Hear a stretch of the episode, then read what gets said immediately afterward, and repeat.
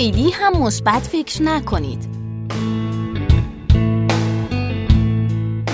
فانتزی ساختن درباره آینده می تواند تأثیر مهلکی در رسیدن به هدفهای واقعی داشته باشد. نویسنده گابریل اوتینگن ترجمه افشین پهلوان منبع ایان گوینده اکرم عبدی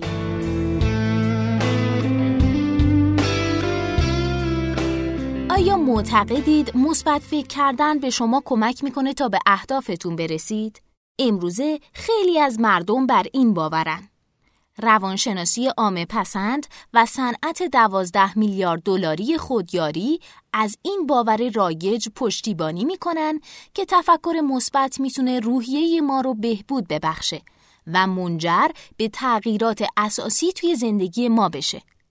راندا برن نویسنده‌ای که در زمینه خودیاری می نویسه توی کتاب خودش تعلیمات سری روزانه میگه هر چیز بزرگی که می‌خواید همکنون برای شادمانی کنید مثل اینکه به اون دست پیدا کردید. اما تحقیقات توی روانشناسی تصویر پیچیده تری رو نشون میدن. افراط در پروازهای مثبت و غیر مستقیم خیال همیشه به نفع ما نیست. ممکنه تفکر مثبت توی کوتاه مدت باعث بشه احساس بهتری داشته باشیم. اما توی دراز مدت ریشه ی انگیزه ما رو میخشکونه. ما رو از رسیدن به اهداف و آرزوهامون باز میداره و با احساس ناامیدی و شکست و جاموندگی رهامون می‌کنه. اگه واقعا می‌خوایم توی زندگیمون رو به جلو حرکت کنیم با جهان درآمیزیم و احساس با انرژی بودن بکنیم لازمه از تفکر مثبت فراتر بریم. همونطور که از موانعی که بر سر راهمون هست عبور می‌کنیم. با مرتبط کردن رؤیاهامون به واقعیت می‌تونیم عظیمترین انرژی هامون رو آزاد کنیم و توی زندگیمون به طور قابل توجهی پیشرفت کنیم.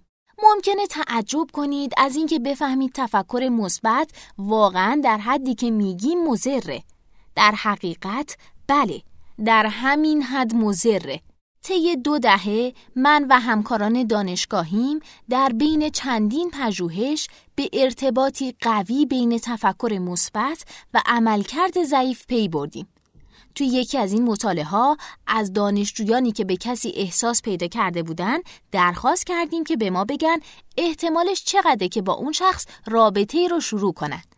بعد از اونا خواستیم تعدادی سناریوی باز در مورد قرار گذاشتن رو کامل کنن. شما در مهمانی هستید. همونطور که در حال حرف زدن با شخص مورد نظرتون هستین می‌بینید دختر یا پسری که فکر می‌کنید شخص مورد نظرتون ممکنه از اون خوشش بیاد وارد اتاق میشه. همونطور که اون به شما دو نفر نزدیک میشه شما فکر می‌کنید که تعدادی از دانشجویان سناریوها رو با خلق داستانی همراه با موفقیت کامل کردن.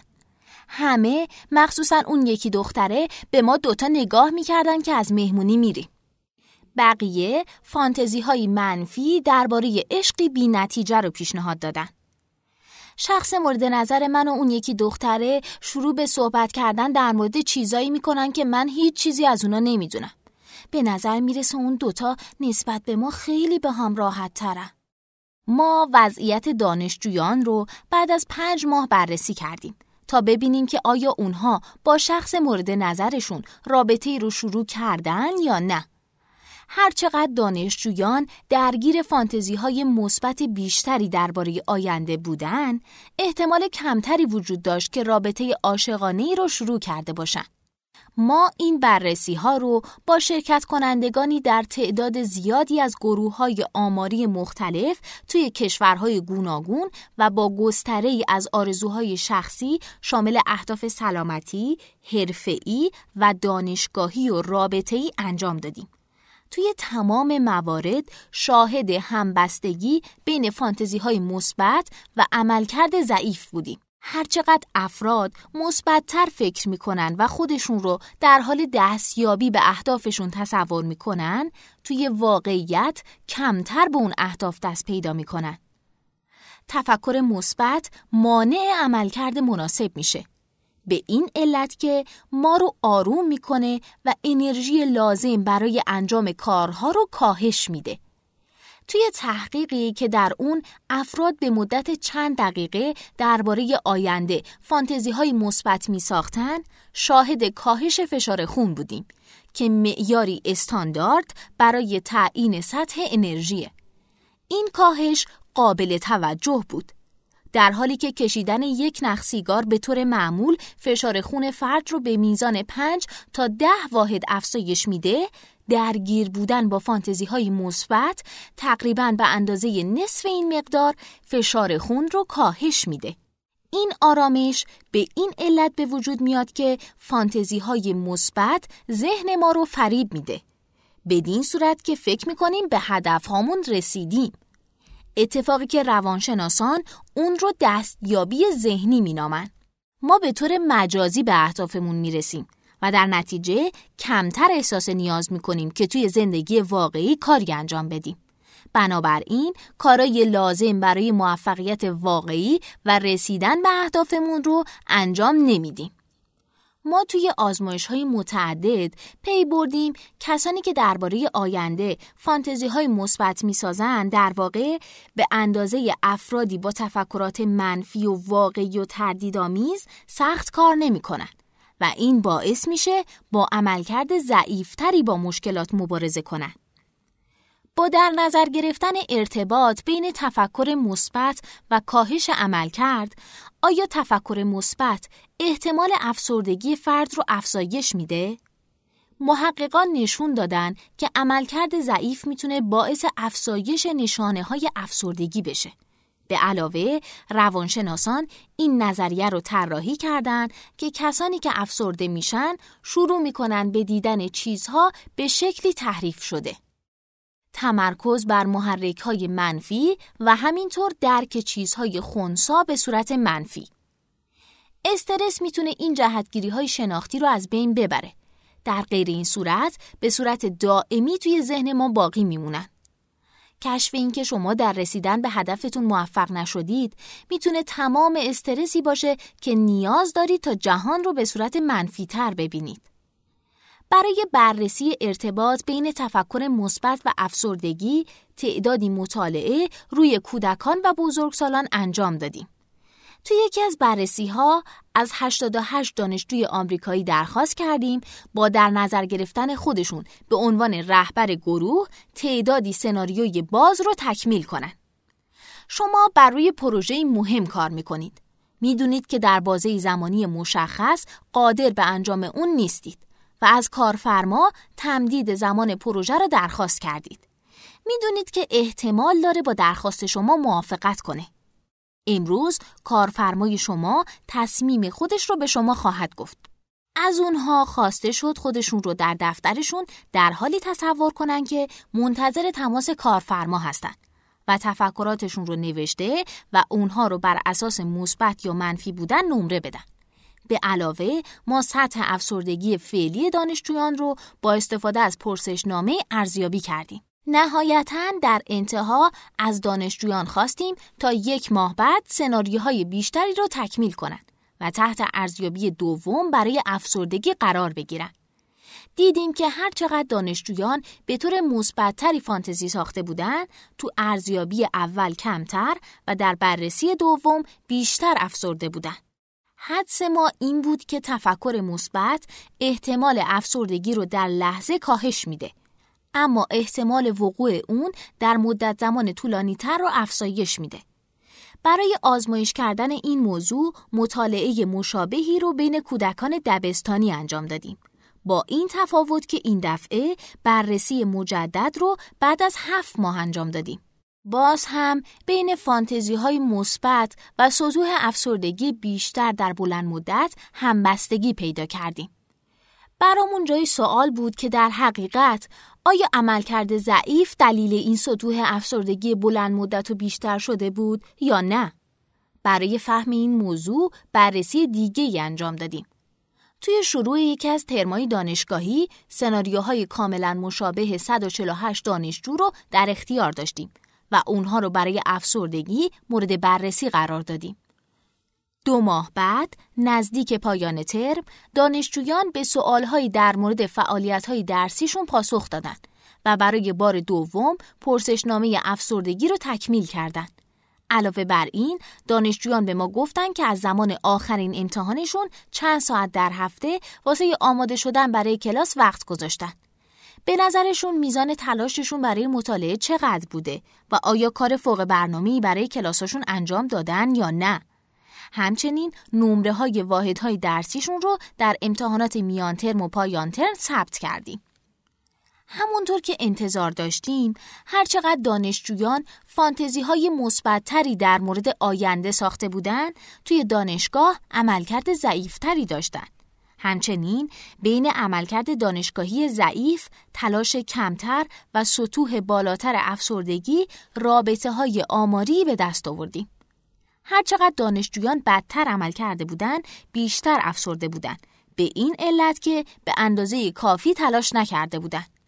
بررسی های دیگه نشون دادن تو بیمارانی که دست به خودکشی می‌زنن اونایی که بعد از خودکشی خودشون رو در فانتزی های مثبت درباره خودشون غرق می‌کنن کمتر به خودکشی فکر می‌کنن اما در طول زمان احتمال بیشتری وجود داره که این تجربه رو تکرار کنن سالمندانی هم که آینده شادتری رو برای خودشون تصور می‌کنن در عمل پایان غمانگیزتری رو تجربه می‌کنن این شرکت کنندگان با تجسم آینده ایدئال احتمالا خودشون رو برای سختی های بالقوه سالمند شدنشون آماده نکردن.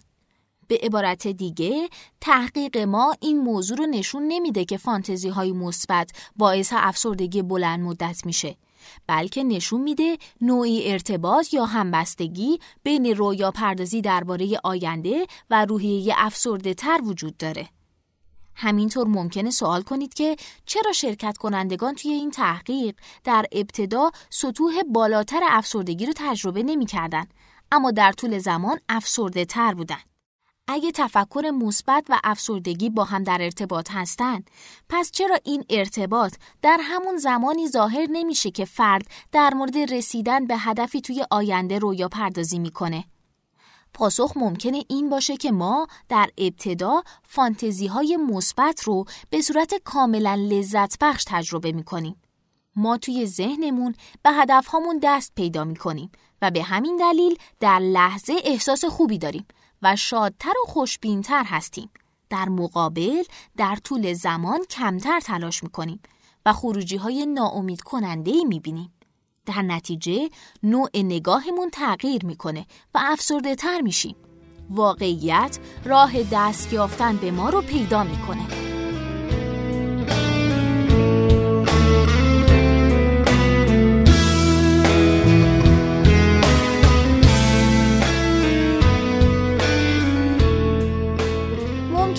بپرسید اگه دوستتون توی افسردگی گرفتار شده یا شما احساس غمگینی و افسردگی می‌کنین چه چیزی باید بگین و چه کاری باید بکنین؟ اگه شما تو فکر گفتن خوشحال باش، نیمه پر لیوان رو ببین یا مثبت فکر کن هستین، همونطوری که خیلی از آموزگاران خودشکوفایی پیشنهاد می‌کنن، ممکنه توی لحظه به اونها کمک کنید. در حالی که توی بلند مدت به اونها زیان میرسونید. خب اگه تفکر مثبت بهترین راه حل نیست چاره چیه؟ پاسخی که من به دست آوردم تلفیق رویاها و واقعیته. قرار دادن تفکر مثبت در کنار تجسم چالش هایی که توی مسیر ما قرار می‌گیره.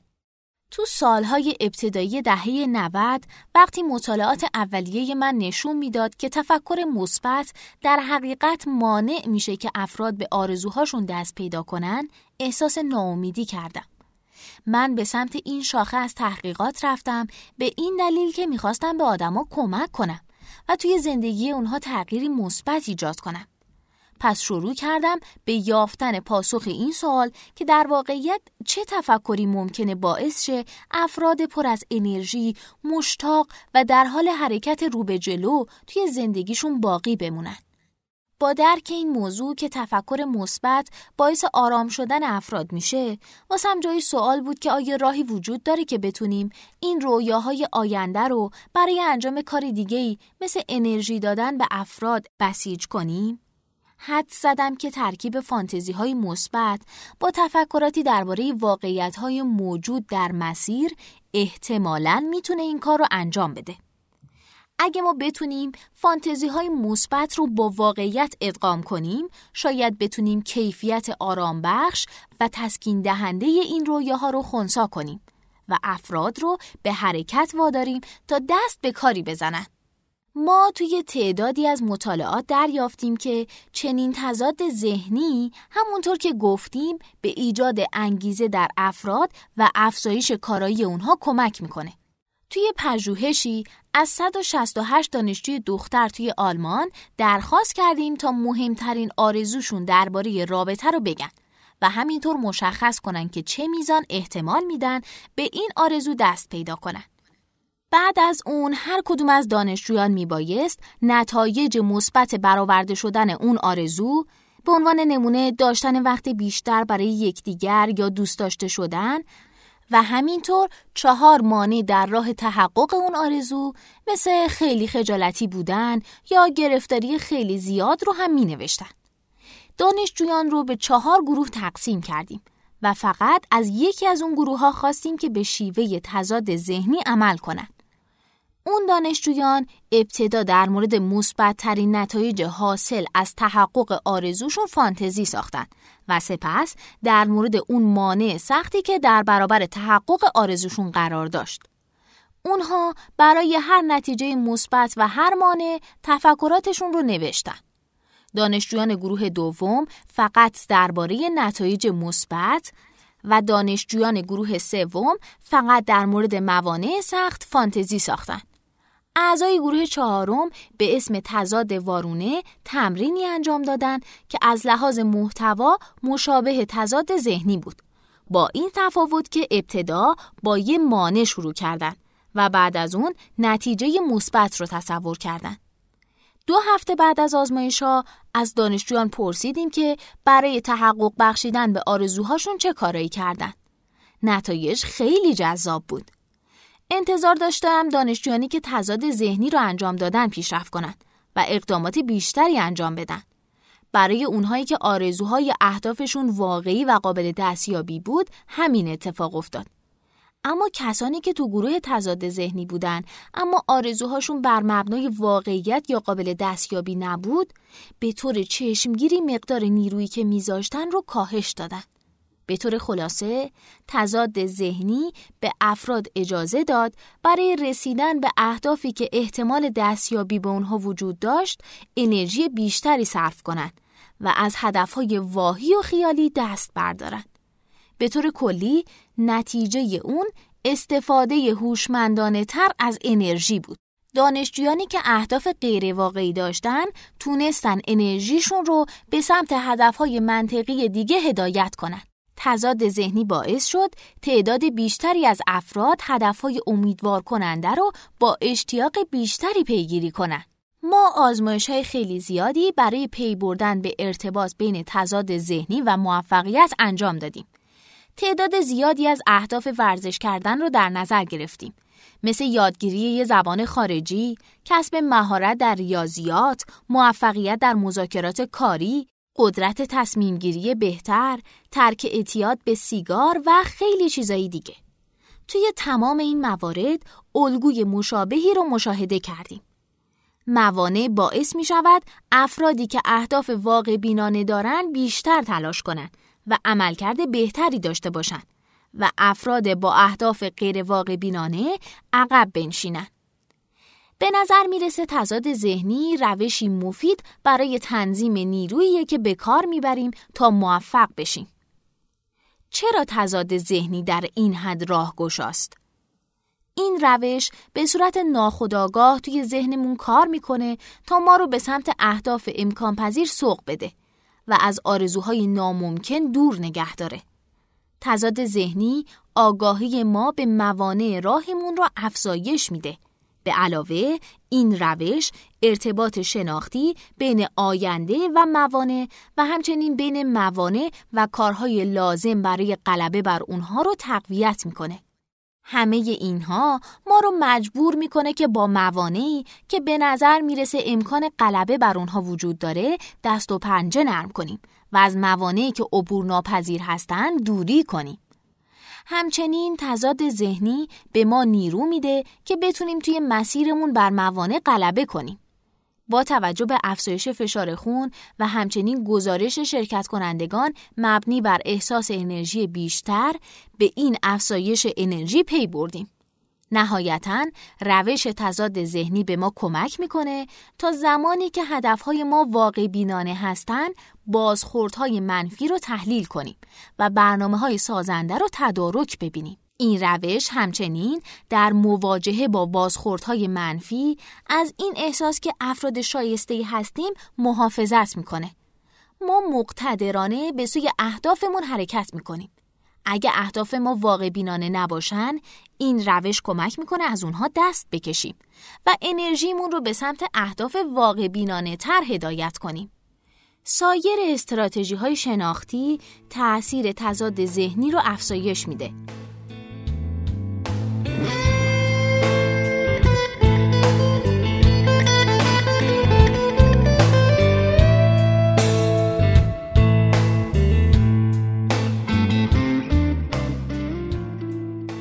ام گلویستر روانشناس و همکارانش در دانشگاه نیویورک از نوعی استراتژی به نام اجرای اهداف استفاده کردند که در اون افراد به برنامه های آیندهشون به صورت عبارت اگر آنگاه من فرم می‌دهند یعنی اگر با وضعیت الف مواجه شدم آنگاه پاسخ ب رو برای رسیدن به هدف پیش می‌گیرم. یا کسی که در حال کاهش وزنه ممکنه بگه اگه نصف شب حوث شکلات کردم آنگاه به جای اون یه سیب یا پرتقال می‌خورم. تحقیقات بسیاری نشون داده افرادی که برنامه ریزی های مشابه انجام میدن عملکرد بهتری دارن. توی تحقیقی دیدیم خانمایی که می‌خواستن بیشتر ورزش کنن زمان بیشتری پیاده روی کردن. یا در تحقیقی دیگه افرادی که خجالت میکشیدن به روان درمانی برن با احتمال بیشتری توی جلسه اول روان درمانی شرکت کردن. تیم تحقیقاتی ما این استراتژی رو با تضاد ذهنی برای ساختن نوعی تمرین ذهنی چهار مرحله ای ترکیب کرد که افراد می‌تونن توی زندگی روزانهشون از اون استفاده کنند. ما این روش رو ووپ نامیدیم که شامل ویش یعنی هدف، outcome یعنی نتیجه، obstacle یعنی مانع و plan یعنی برنامه ریزی. مشخص کردن هدف و تعیین و تجسم نتایج مطلوب و موانع بخش مربوط به تضاد ذهنی. مشخص کردن روش رسیدن به اهداف گام نهایی رو روشن می‌کنه یعنی برنامه ریزی. این تمرین ساده و کوتاهه و کمتر از 5 تا 10 دقیقه زمان می‌بره. میشه اون رو به صورت انفرادی توی خونه، مترو یا هر جای دیگه ای انجام داد. فرض کنیم در حال آماده شدن برای مصاحبه شغل مورد علاقتون هستید. شما توی مصاحبه ها احساس راحتی نمی کنید. با تمام وجود می‌خواید مصاحبه کننده رو تحت تاثیر قرار بدید و برای اون شغل انتخاب بشید. ابتدا هدفتون رو مشخص می‌کنید. من می‌خوام مصاحبه کننده با سوابق، کاریزما، دانش و شوق من برای کار تحت تاثیر قرار بگیره. بعد در حالی که اجازه می‌دید تصاویر موفقیت توی ذهنتون شکل بگیره، نتایج مثبت رو هم تجسم می‌کنید. به خودتون فکر می‌کنین که در حال صحبت با مصاحبه کننده هستین و با آرامش و اندکی شوخ طبعی خودتون رو معرفی می‌کنین و میگید که چرا به این شغل علاقه دارید. به مصاحبه گر فکر می‌کنید که به حرفاتون گوش می‌کنه و لبخند می‌زنه. نهایتا هم به این فکر می‌کنین که میگه چقدر از دیدنتون خوشحال شده و تا چه حد شما رو برای این شغل و سازمان مناسب ببینه. بعد موانع بر سر راهتون رو در نظر می‌گیرید. استرابتون در مصاحبه ها مشکلی که احساس می‌کنید توی معرفی خودتون به شیوه مناسب دارید. به ذهنتون اجازه می‌دید این مشکل رو تصور کنه. به مواقعی فکر می‌کنید که قبل از مصاحبه خیلی مضطرب و عصبی بودین و گاهی اونطور که باید و شاید خوب ظاهر نشدین. از خودتون می‌پرسین چه چیزی باعث به وجود اومدن استراب شد و ممکنه به یاد زمانهایی بیفتین که به اندازه کافی احساس باهوش بودن نکردین و دیگران شما رو تحت شعای خودشون قرار دادن.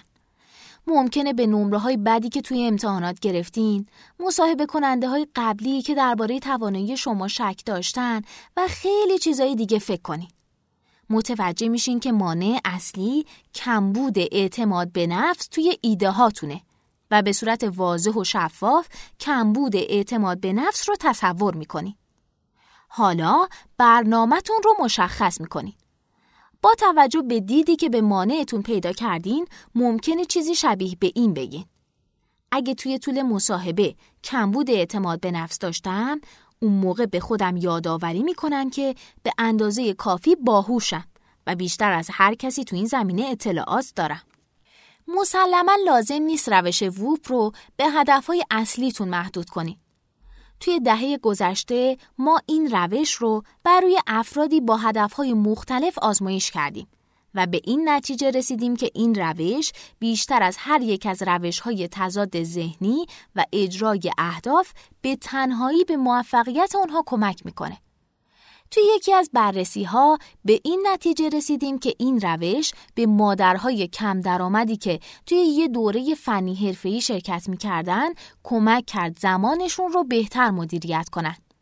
تو بررسی های دیگه کودکان توی مدرسه عملکرد بهتری داشتند. زنان میانسال تغذیه بهتری داشتند و بیشتر ورزش کردند. زوجها در خصوص مشکلاتشون بهتر گفتگو کردند و از اشتباهات یکدیگر راحت تر گذشتن. همه اینها به دلیل استفاده از روش ووپ اتفاق افتاد. پیشرفت که اتفاق افتاد واقعا قابل توجه بود. توی بررسیمون درباره زنایی که می‌خواستن تغذیه بهتری داشته باشن و بیشتر ورزش کنن به این نتیجه رسیدیم که اونهایی که از روش ووپ استفاده می‌کنن دو برابر بیشتر ورزش می‌کنن. همچنین بعد از دو سال اونها در یک وعده غذایی بیشتر میوه و سبزیجات می‌خورن. این تفاوت قابل توجهیه که نیازی به هزینه های زیاد درمان، آموزش یا دارو نداره.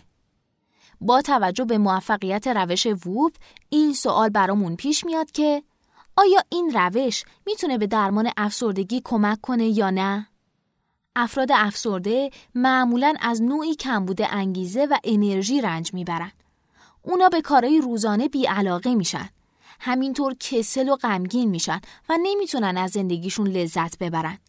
اما انگیزه و انرژی چیزهای ارزشمندی هستند که روش ووف در هدفهای منطقی اونها رو افزایش میده. ما توی صفحه نیازمندی های روزنامه به دنبال افرادی گشتیم که از افسردگی رنج می بردن و می‌خواستند روش جدید و مفیدی رو امتحان کنند. در نهایت 47 نفر افسرده رو به دو گروه تقسیم کردیم. هر نفر یه هدف مهم و قابل دستیابی انتخاب کرد. به عنوان نمونه من می‌خوام با شرکت در یکی از فعالیت های مورد علاقم از نظر فیزیکی بیشتر فعال شم. یا اینکه به جای افکار منفی و نشخار ذهنی می‌خوام تفکرات مثبتی در مورد خودم، جهان و آینده داشته باشم. تو گروه اول شرکت کنندگان تمرین ووپ رو انجام دادن. بعد از سه هفته از اونها پرسیدیم که به هدفشون رسیدن یا نه. ما دوباره میزان افسردگیشون رو مشخص کردیم. حدود 80 درصد شرکت کنندگان که از روش ووپ استفاده کردن و حدود 30 درصد تو گروه دیگه به اهدافشون دست پیدا کردن. این تفاوت خیلی زیاده. در حقیقت روش ووپ کمک کرد که کمبود انگیزه به عنوان یکی از نشانه های کلیدی افسردگی کاهش پیدا کنه. تفاوت زیادی بین سطح افسردگی دو گروه مشاهده نکردیم اما خب احتمالا این طبیعیه چرا که مطالعه سه هفته‌ای به اندازه کافی طولانی نیست که کاهش افسردگی توی اون اتفاق بیفته. روش ووپ نه درمانی خارق‌العاده برای افسردگیه و نه جایگزینی برای تفکر مثبت. لازمه با توجه به وضعیت و نیازهاتون از هر دو روش استفاده کنید. اگه تو وضعیتی بحرانی هستین و به بهبود آنی نیاز دارین، درباره آینده جذاب و رضایت بخش فانتزی بسازید.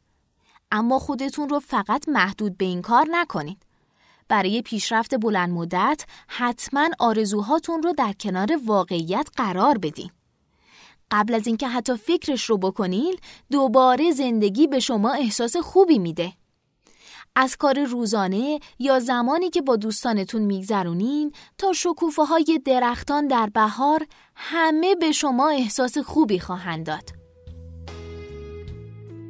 خب ما اینجا به انتهای مطلبمون رسیدیم. این مقاله نوشته گابریل اوتینگن استاد روانشناسی توی دانشگاه نیویورک و دانشگاه هامبورگ. آخرین کتاب اون هم بازاندیشی در تفکر مثبت علم جدید انگیزه نام داره. ممنونیم که تا انتهای پادکست با ما همراه بودید. شما می‌تونید پادکست های این چنینی رو در سایت شنوتو و یا سایت ترجمان دنبال کنید. ممنون.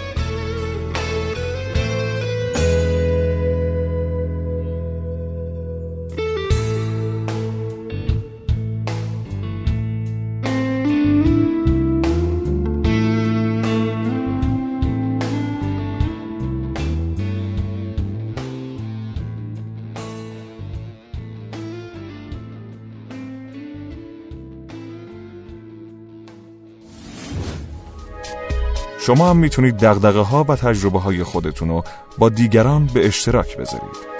شنوتو.com